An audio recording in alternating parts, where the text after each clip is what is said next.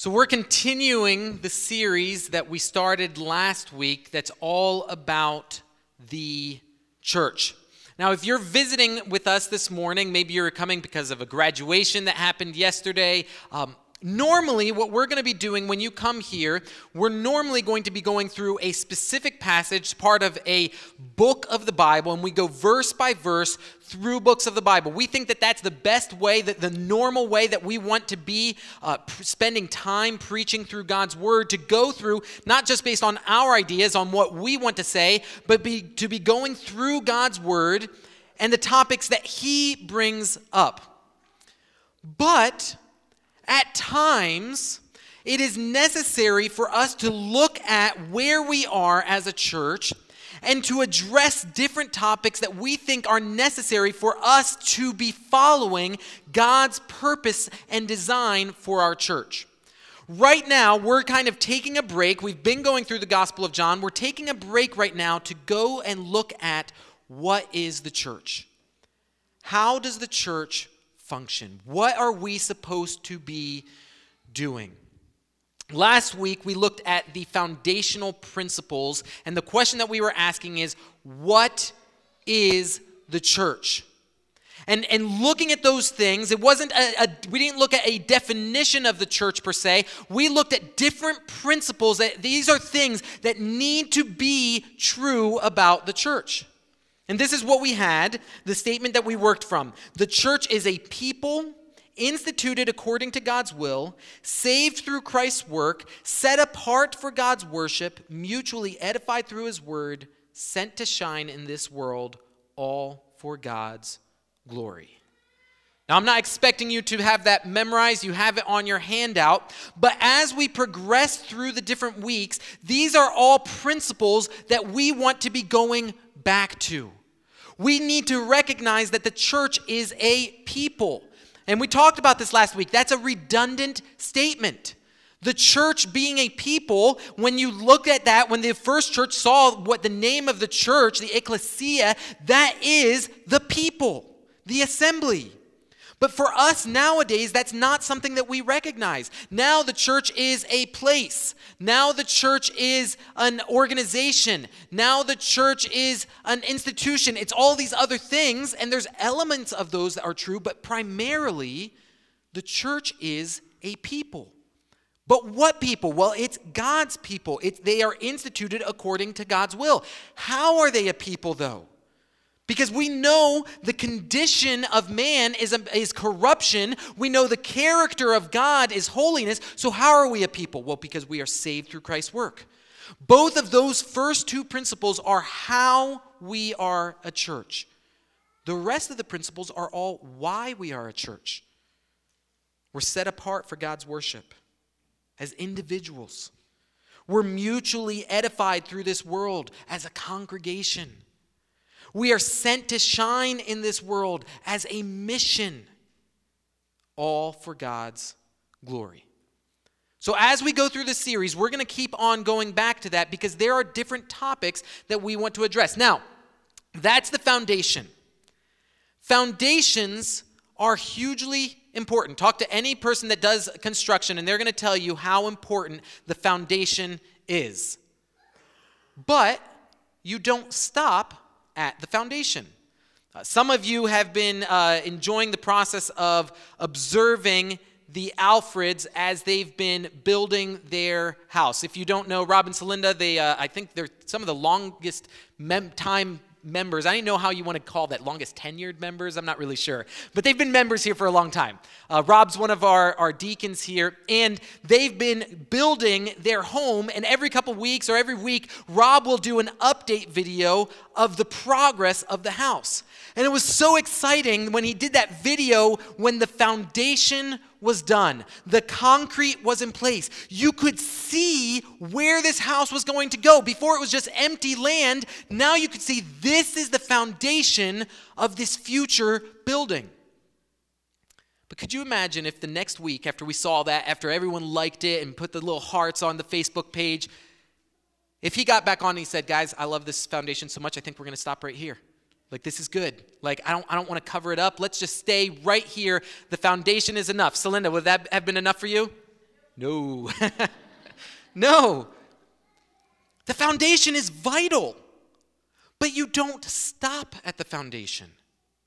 The goal is to then build upon that foundation. One of the passages we looked at a lot last week was 1 Peter chapter 2. And this is what it says starting in verse 4. As you come to him, a living stone rejected by men, but in the sight of God chosen and precious, you yourselves like living stones are being built up as a spiritual house to be a holy priesthood to offer spiritual sacrifices acceptable to God through Jesus Christ. The rest of the passage is going to go back and talk about that living stone and that living stone is Jesus. It's the stone that was rejected, but that God established as the cornerstone. It's the foundation that determines the rest of the building. But do we stop there? Do we come to Jesus as the foundation and stop? No. What it says, you yourselves, like living stones, are being built up as a spiritual house. It's an ongoing process. So, this series where we've gone to the foundation, the foundational principles, now we're looking at okay, where does this building need work? Last week, I, I told you that the four areas that both Pastor Billy and myself feel like that our church needs to focus on, have a little more emphasis. The first is church membership. What is church membership? How is church membership done? Is it necessary? Second, then church discipleship and discipline. How is the church protected? How do we go about doing this? Third, we wanted to look at the structure of the, the pastors. How, how do pastors function here? What, what does the Bible present as how the elders should happen, the eldership in the church? Fourth, the role of church deacons. So, those were the four areas that we wanted to talk about, but we needed to start at the foundation. This morning, we're going to talk about church membership. Who is the church? Why is church membership so important? Remember, the church is a people. How can the church be built up as a people if we don't know who the church is? Now, out of all the topics, this is the one that's probably a, the most confusing when we're talking about it. This is the one that a lot of baggage comes along when we're talking about it. We talked about this last week that we don't want we don't build our church around practicality. We don't build our church about around personal preferences. We don't build our church around past patterns. Those things can be good, but that's not the first thing that we do. When, when we're talking about church membership, all of those things seem to come right up in the front. The question that a lot of us have with church membership, the one that I hear the most when I talk to people, is is it biblical? Where's it in the Bible? Show me the chapter and verse that says I need to be a member the way you're defining membership. I've never seen two churches do membership the same so the Bible just must not be as clear as you think it is about membership. Membership is something that the Western church created. Membership is a means for pastors to guarantee money and to abuse with authority the people who are members in their church. I'm not so sure that church membership is actually biblical. Or maybe you're okay with it being biblical, but you're just not sure it's necessary. Marriage is biblical, but marriage isn't necessary for everyone. I can attend, worship, hear messages, give, all without being a member. Why would it be necessary for me? I have everything I need spiritually without being a member. I have the Word of God. I have the Holy Spirit. I have my family. Why would I need membership? I really don't care about voting or volunteering, so I don't think it's for me. It's not necessary for salvation, so why is it necessary for sanctification? Maybe membership is for some, but not for others. Membership will just slow me down. I'm already doing what God asked me to do. If I'm part of the universal church, why is it so important for me to be part of your church? The other thing that we then question is is it good? How many people do we talk to who were abused by church membership in the past? How many people see church membership as just a legalistic set of rules that are extra biblical and oppressive?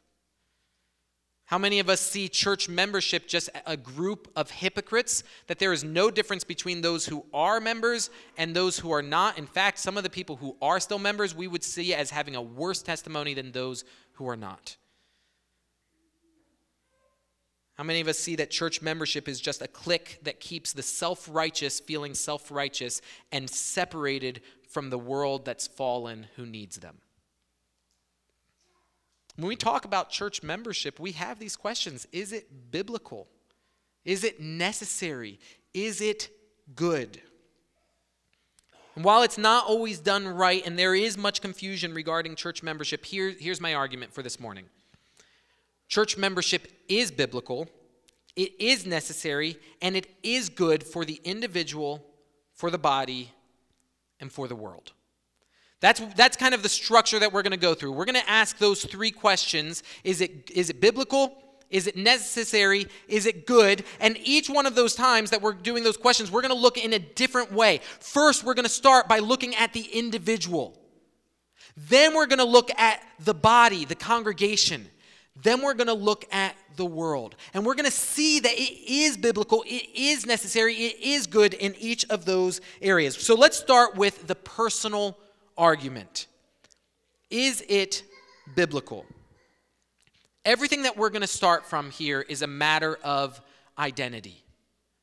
Who we are determines what we do. We need to start there. Who we are determines what we do. That's where our foundational statement begins. Who we are according to God's will. Who we are in the sense that we are saved through Christ's work. That's where we start, and then we go to what we do. So, who are we? Well, in Christ, I am a new person. 2 Corinthians 5, verses 17 through 19 says there this Therefore, if anyone is in Christ, he is a new creation. The old has passed away, behold, the new has come. Galatians 2:20 I have been crucified with Christ it is no longer I who live but Christ who lives in me and the life I now live in the flesh I live by faith in the son of God who loved me and gave himself for me How does this happen? These both of these verses talk about this new identity that we are a new person in Christ. But how does this happen? It's through the work of Christ. Look at what Christ did. 2 Corinthians 5:21 For our sake he made him to be sin who knew no sin so that in him we might become the righteousness of God. John 3:16 God so loved the world that he gave his only son that whoever believes in him should not perish but have eternal life. This new identity is all because of the work of Christ. So how do we receive this new identity? Well, we've been going through the Gospel of John, and John 1 12 says, To all who did receive him, who believed in his name, he gave the right to become children of God. We are saved by grace alone, through Christ alone, by faith alone. The result then is that we become, he gives us the right to become children of God. What's the metaphor that he's that John is using when he calls us children of God? A family.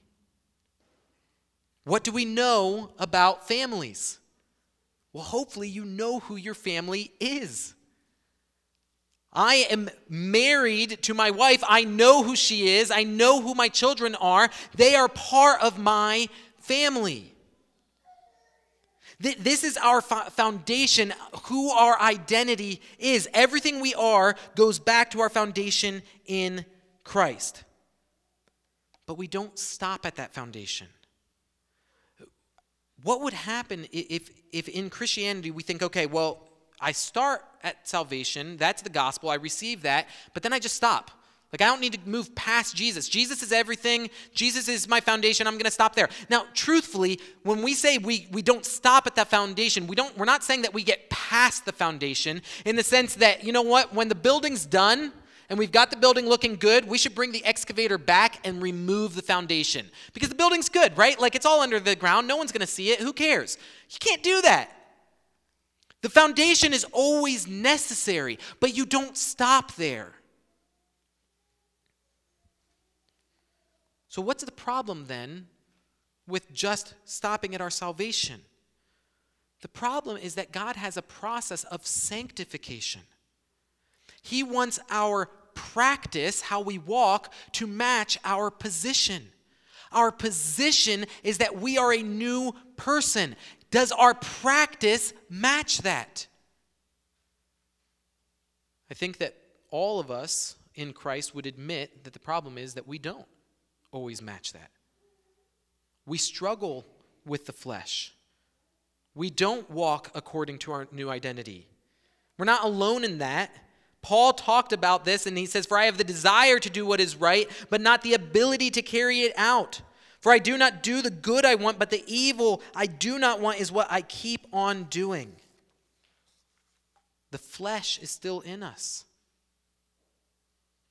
But here's the good news one day that work is made complete. We look forward to glorification. We look forward to Christ, who began the good work, will bring it to completion at the day of Jesus Christ. So we have salvation, glorification, but still there is the purpose for right now sanctification, to become more and more like the person Jesus already says we are. But how does the church and church membership come into this? How does the church link up with this new identity, this personal identity? God tasked the local church to affirm and oversee the Christian's new identity. God instituted the church. That was our first principle. It was according to His will, it is for His purpose, His design. And part of that purpose is that the church affirms and oversees that new identity. In Christ, we are a new person, but we are still on this earth. We are still struggling with the flesh. God gives authority to the local church to oversee that identity here on earth. Before we move on, I, I do need to just address something that sometimes gets us a little confused when we're talking about church membership within the church within the, the, the bible uh, the church is talked about in two different ways one of the ways the church is talked about is the universal church the universal church is a church of all new testament believers it is not limited to place or time all believers all christians are part of this universal church. I am part of the same church as the Apostle Paul. I am part of the same church as persecuted Christians in the Middle East. We are all part of the universal church. How are we part of that? We are part of that through Christ. When we were saved, we were brought into his body, we were guaranteed membership in the universal church. However, the majority of the time in which the Bible talks about the church, it's talking about the local church. Now, the local church is limited by place and time. We are members of the local church with people who are in the same place at the same time. People who have passed away are no longer members of this local church. They're still members of the universal church, but not the local church. Now, this is where the, the, greater informs the lesser, because part of our argument is that, well, wait a second, if I'm part of Christ's church, the universal church, who cares about the local church? I'm part of something greater and better. But here's the problem with that. If we are willing to be part of the universal church, but refuse to be identified with the church of our place and time, that's an issue. Because God has a purpose for the church right now, and we've already seen that part of that purpose is to affirm and oversee. So, why would the affirmation of our identity be important? Well, because we are so often wrong. How many people in this world think that they are part of the body of Christ but are wrong? Does that exist? Has that ever happened? Are there people here who thought that they were part of the body of Christ and then realize with time, wait a second, I had that wrong? All the time. All the time when we bring people into membership, part of their testimony is I thought I was a Christian because I did these things, because my church told me I was, but I wasn't. Praise God that someone, told, someone showed to them that they weren't part of the body of Christ. But how often do people go to hell thinking that they're truly believers and part of the body of Christ? All the time. So, would it be important for God to give a tool for some way for them to be evaluated to say, wait a second, you're claiming an identity that's not true? You're claiming something that you don't have. Absolutely. And that's where the local church comes in. The, the illustration, I, I read this in a book and I, I so appreciate it, is the illustration of an embassy. That the local church is an embassy. So, uh, my children technically are all have Brazilian citizenship, uh, which is really funny because uh, one of the times my brother, who's a lead pastor in Brazil, married a Brazilian, has Brazilian kids, um, but he was born in the States, so he's not a Brazilian. And so my son Jack went up to, to my brother David and is like, you know I'm more Brazilian than you, right? Which is great. but two of my kids have passports to demonstrate that they're Brazilian. My other two children don't. Now, my other two children, are they Brazilian? Yes. But that they haven't received that affirmation. When we go to the embassy, it's not the embassy that makes us a citizen. We are citizens of the kingdom of God through Christ. But it is that embassy that gives you the right to say, hey, that affirms that. That's the role of the church. And it's so important because there are people who are claiming something that's not reality. So the question then is how does this happen? Well, let's trace out this, this line of, of our identity. At the moment of salvation, we are given a new identity. What then are we supposed to do regarding that new identity? We publicly profess it. Through what? Through baptism. Now, does baptism give you that new identity? No. Baptism is a outward profession, an outward demonstration of an inward reality. Our water baptism is a demonstration of the spirit baptism that happened at salvation. So we have a new identity at salvation. We have a profession of new identity in baptism. That should look then as an overseeing, an affirmation of that new identity through membership. I think one of the tragedies that we so often do is that we affirm people's faith through baptism, but we don't uh, protect that new identity through membership. What are you doing in that moment of baptism? You are publicly taking off the enemy's uniform and putting on and identifying yourself. I am now part of this people. Why would we affirm someone's faith by doing that, but then not also give them the protection that comes along with the body? To put them out in enemy territory to demonstrate them, hey, that guy that you thought on your team, no, he's on our team. He's wearing our uniform, but we're not going to stand with him. We're just going to leave him there by himself.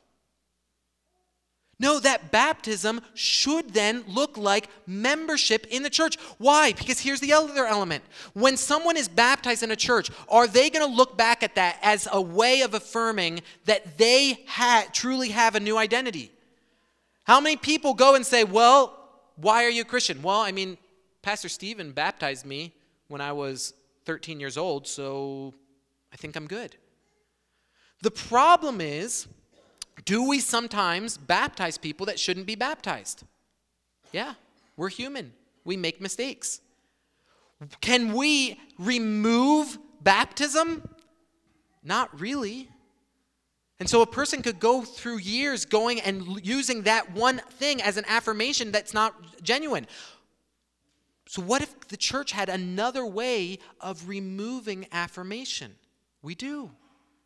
It's church discipline, which we're going to talk about next week.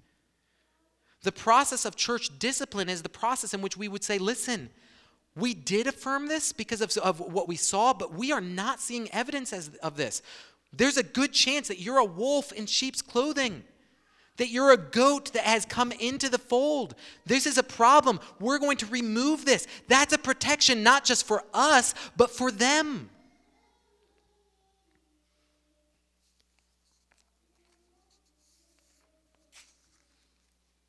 Matthew 28 tells us to go and make disciples of all nations, baptizing them. Have you ever asked the question why baptism? Why we do it? Why is it necessary? Part of it is the accountability for the believer. I am professing this, but it's an identifier for the church. I think often we think first of baptism as something that is important for the world. But here's the thing a lot of times the world has no idea that someone was baptized. Where do we baptize people? In the church. Who baptizes people? Members of the church. The important person, people for baptism is the church. It's for us to say, oh, wait, we're seeing this. We're seeing what you're claiming, and we would affirm this with you. Acts 2:41 says that so those who received his word were baptized, and there were added that day about 3,000 souls. What were they added to? The church. All of this passage of Acts 2 is all talking about this beginning of the church. They were baptized and added to the church. It's the responsibility of the church to affirm the salvation of believers. Now, this is where we sometimes come in and say, well, what does that look like? Because baptism looks different in so many different places. Sure. What is necessary for us to be confident before we affirm their salvation in the covenantal relationship of membership? That's going to look different in different places. The, the substance is that we are affirming. Now, how we do that's going to be different. If you're in a, a culture of persecution, and that person has already abandoned everything in order to be part of the church, if that person has already lost everything in order to profess Christ, you don't have to go through the same steps to see wait, do you really mean this? As you do for a culture where, hey, it's convenient to be part of the church. A lot of my clients go to that church, a lot of my friends are part of that church. The church is, uh, gives me the opportunity to be part of kind of a club or a clique. Well, in those scenarios, we want to be, say, wait a second, are you doing this because of convenience or are you doing this because of a new identity? So, in that process, yes, does membership look different in different cultures? Sure, but it's the process of what do we think is necessary for us to understand and affirm your salvation. The local church affirms the Christian's new identity, but the church also oversees the Christian's new identity. We see in both Matthew 16 and Matthew 18 that authority is given to the church. We're not going to go real deep in this, but in Matthew 16, uh, Jesus talks to Peter and says, I will uh, build my church. And he says, I will give you the keys of the kingdom, and whatever you bind on earth shall be bound in heaven, and whatever you loose on earth shall be loosed in heaven. In Matthew 18, he then gives that permission to the body. He says that the church, whatever you bind on earth shall be bound in heaven, whatever you loose on earth shall be loosed in heaven. Authority is given to the church. Who oversees the identity of Christians on this earth? The church does. This is what we're going to be talking about more next week in both the regards to discipleship and discipline. But we see that for us as a personal identity, that personal element, the individual element, that we are called to submit. Hebrews 13 17 says, Obey your leaders and submit to them. For they are keeping watch over your souls. They are overseeing your souls. As those who will have to give an account, let them do this with joy and not with groaning, for that would be of no advantage to you. So, is church membership biblical for the individual? Yes. How are you going to do all of these things? How are you going to be affirmed? How are you going to be overseen if no one knows who you are? If the church doesn't know who you are, that you have this new identity, how can they oversee that? That's going to look different, different places. For us here, for this culture, where it's so easy to be here one week, not another week, for it's so easy to do a lot of things. For us, that looks like formal membership where we go through a process to the point where we say, Yes, I have seen this testimony. It looks like the process of what we did last week in our membership meeting, where we had six individuals give their testimony. This is what Christ did in my life. This is how I professed it in baptism. This is who I want to oversee. This is the covenant I'm making with you. The question then is is it necessary? It depends on how you're asking that question.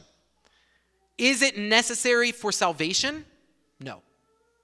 Church membership in a local body is not necessary for salvation.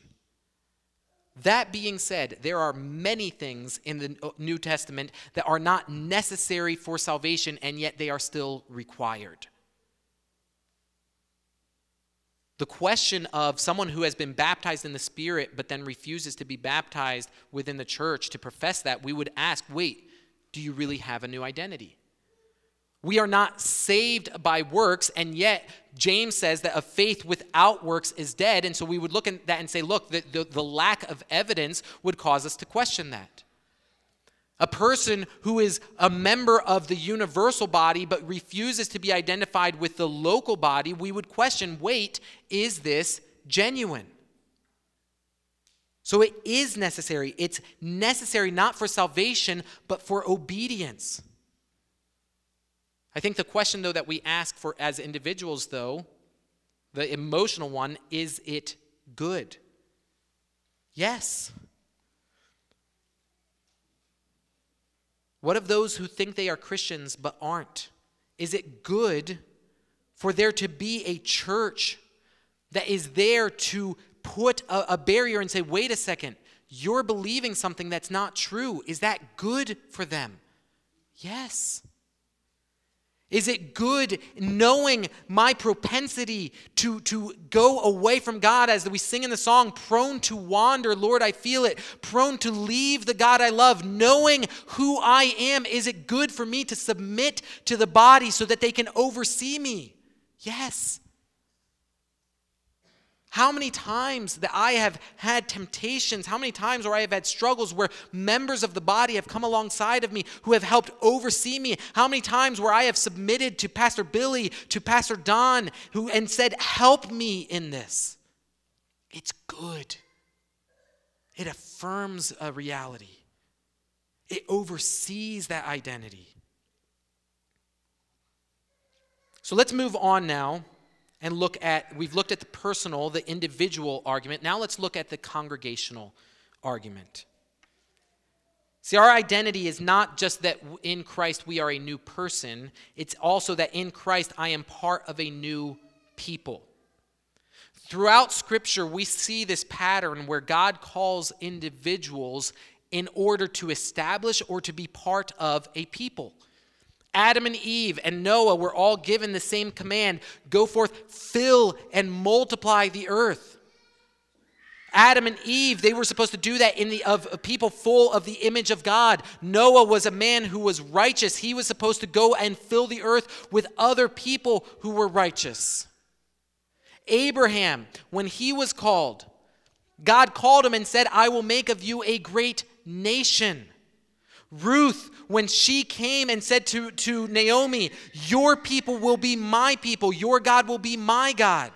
All of these things were individuals, but it was going to a people. We see the same thing with the church. Yes, the church is created of individual members. Rebecca read the passage earlier from 1 Corinthians 12. We are individually members of one body. Yes, you come to Christ as an individual, but we are not meant to have a faith that is individualistic. We're a people. And the name of that people is the church. 1 Peter 2 9 through 10 is all about this people. You are a chosen race, plural, a royal priesthood, a holy nation, a people for his own possession, that you may proclaim the excellencies of him who called you out of darkness into his marvelous. Once you were not a people, but now you are God's people. How many of those things are all about individuals? None of them. We're not just a new person, we are a new people.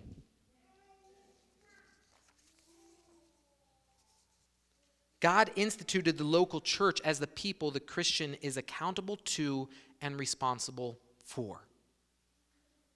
The church, the local body, is both the people I am accountable to and responsible for. We are part of something greater. Ephesians 5 says that we are to address one another in psalms, hymns, and sp- spiritual songs, singing and making melody to the Lord with your heart, giving thanks always and for everything to God the Father in the name of our Lord Jesus Christ, submitting to one another out of reverence for Christ. These are the people we are accountable to. We submit to them. Now, what people, though, do we submit to? Is it anyone that comes up and says, Oh, I'm a Christian, submit to me? No. Is it any pastor who says, Oh, I was ordained once, submit to me? No. It's the people where our body has affirmed their identity. It's the people we've entered into a covenantal relationship so that they would be overseen. Those are the people we are accountable to. The authority for church discipline is not given to pastors. The authority for church discipline is given to the body. Matthew 18 says, Take it to the church. In 1 Thessalonians 5, it tells the church to have nothing more to do with someone. That authority is given to the church. We are accountable to that body. But we're also responsible for them. Galatians 6 1 says, Brothers, if anyone is caught in any transgression, you who are spiritual should restore them in a spirit of gentleness. James 5:19 My brothers if anyone among you wanders from the truth and someone brings him back let him know that whoever brings back a sinner from his wandering will save his soul from death and will cover a multitude of sins. Matthew 18:15 If your brother sins against you go and tell him his fault between you and him alone. If he listens to you you, you have gained your brother. If he doesn't listen to you take it to the church. We have a responsibility for one another. We also have responsibilities, though, to encourage one another. In Hebrews 10 19 through 25, it says, uh, Since we have confidence to enter, and, and look at all the plural things, we have confidence to enter the holy places by the blood of Jesus, by the new and living way that He opened for us through the curtain, that is, through the flesh. And since we have a great priest over the house uh, of God, let us draw near with a true heart and full assurance of faith, with our hearts sprinkled clean from an evil conscience and our bodies washed with pure heart. Let us hold fast the confession of our hope without wavering. Let us consider how to stir up one another for love and good works. Let us meet together. Let us encourage one another. If you want to just do a study sometime, just look up, and you, you, can do this on your phone, on in a, a Bible app. Just look up the words one another. The amount of things that are given for the church to do is this is what we are responsible for. We are responsible for one another. How do we do that if we don't know who one another is? How do we accomplish these things if we don't know the people we're responsible for?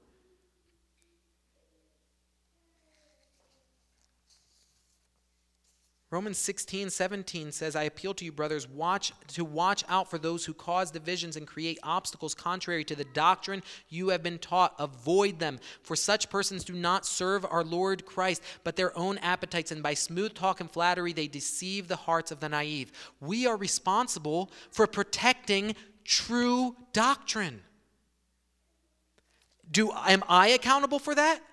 Does, does Paul in the pastoral epistles tell them to hold firm to sound doctrine? Sure, I'm responsible for that. Do I have to give an account for that? Absolutely. But we are responsible for that. In Galatians, Paul says, I'm surprised at the speed in which you have abandoned the true word that I gave you. In Timothy, they will accumulate for themselves people who tickle their ears. Who? The congregation. This is a responsibility that we all have. So, is it necessary? Yes, every Christian needs to be part of the body. It's not just the strong ones, it's not just the weak ones. We all need to be part of the body. Every member is indispensable to the body.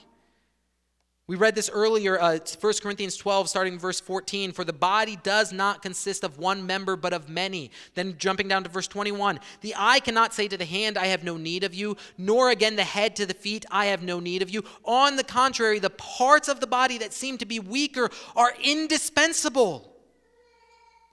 If you think, well, no, this just isn't for me, no, we need you where every single part joins together so that every ligament, every joint is brought together so that it grows up with a growth that comes from God. How do we do that? We link up with one another. We identify one another. We know who one another is. Is it good, though? Yes. Within the church, we bear one another's burdens. Within the church, we suffer together, we rejoice together, we live together. Within the body, we know who we are accountable to and responsible for. We exhort, encourage, rebuke in love. Our, one of our principles that we talked about last week is that the, eh, the church is a people mutually edified through the Word of God. This is building us up. This is good. We go so much further together. It's better together. Now let's look at the third reason why church membership is something that we should strive for. It's the missional argument. See, in Christ, we are not only a new person. In Christ, not only are we part of a new people, in Christ, we have a new mission. The overall mission of that is to glorify God. But God is the one who established the church. And so we glorify him by being part of what he established.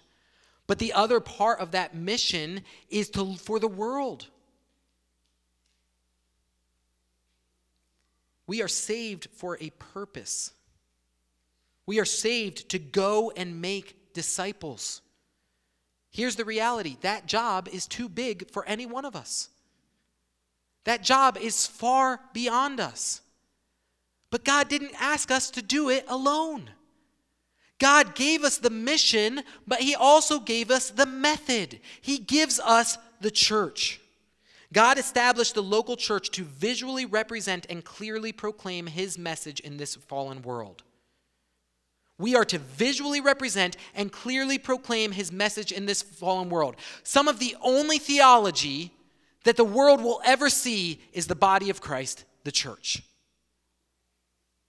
How are we representing Christ? When the Bible says that you are ambassadors for Christ, how are we representing him? Is it visually clear? Are we representing him? Or, or is it, well, I don't really know who that church is. I mean, there's a lot of people there, but I have no idea who is and who isn't part of the church. Half of the musicians, I think, are hired and, and they're just from out, out of place. They're not Christians. I know some of them. I know some of the people that do some of these things. That's not what we want. We want to visually represent the power of God to transform. John 13, verse 34 and 35 says, A new commandment I give to you that you love one another just as I have loved you. You also are to love one another. Who is that one another? Other believers. Love one another. What's the result? By this, all people will know that you are my disciples if you have love for one another. We need to visually represent the power of God's word, the power of the gospel. How will they know us? By our love for one another. The church is meant to be a compelling community. When the world looks at the church, it should be the gospel made visible. But when the church doesn't even know who the church is, how will the world be able to see it clearly? If we're not clear on who the church is, how are they going to understand what's happening? God is so clear throughout all of Scripture these are my people, these are not my people. And I understand that it's a good growth model to blur that line, to make it a little bit more inclusive, but that's not actually a good growth model. When the goal is to have people be redeemed and go to heaven to be with their Lord and Savior. Attendance is not our goal. There's lots of ways that we could boost our attendance. But the goal is to be clear. These are people who have been redeemed, these are people who are, have not. So that people can see, oh, that's the evidence. 1 Corinthians 5, 1 through 2 says, It is actually reported that there is sexual immorality among you, and of a kind that is not tolerated even among pagans. For a man for a man has his father's wife and you are arrogant ought you not rather to mourn? Let him who has done this be removed from among you. Why? It's not clear that God's done anything in you. There's no transformation that's evident. You're not demonstrating the power of God. You're not visually representing what it means to be the body of Christ. Have nothing to do with that We guard the testimony of the church. We want to visually, visually represent Christ by being his body, but we also want to clearly proclaim his message.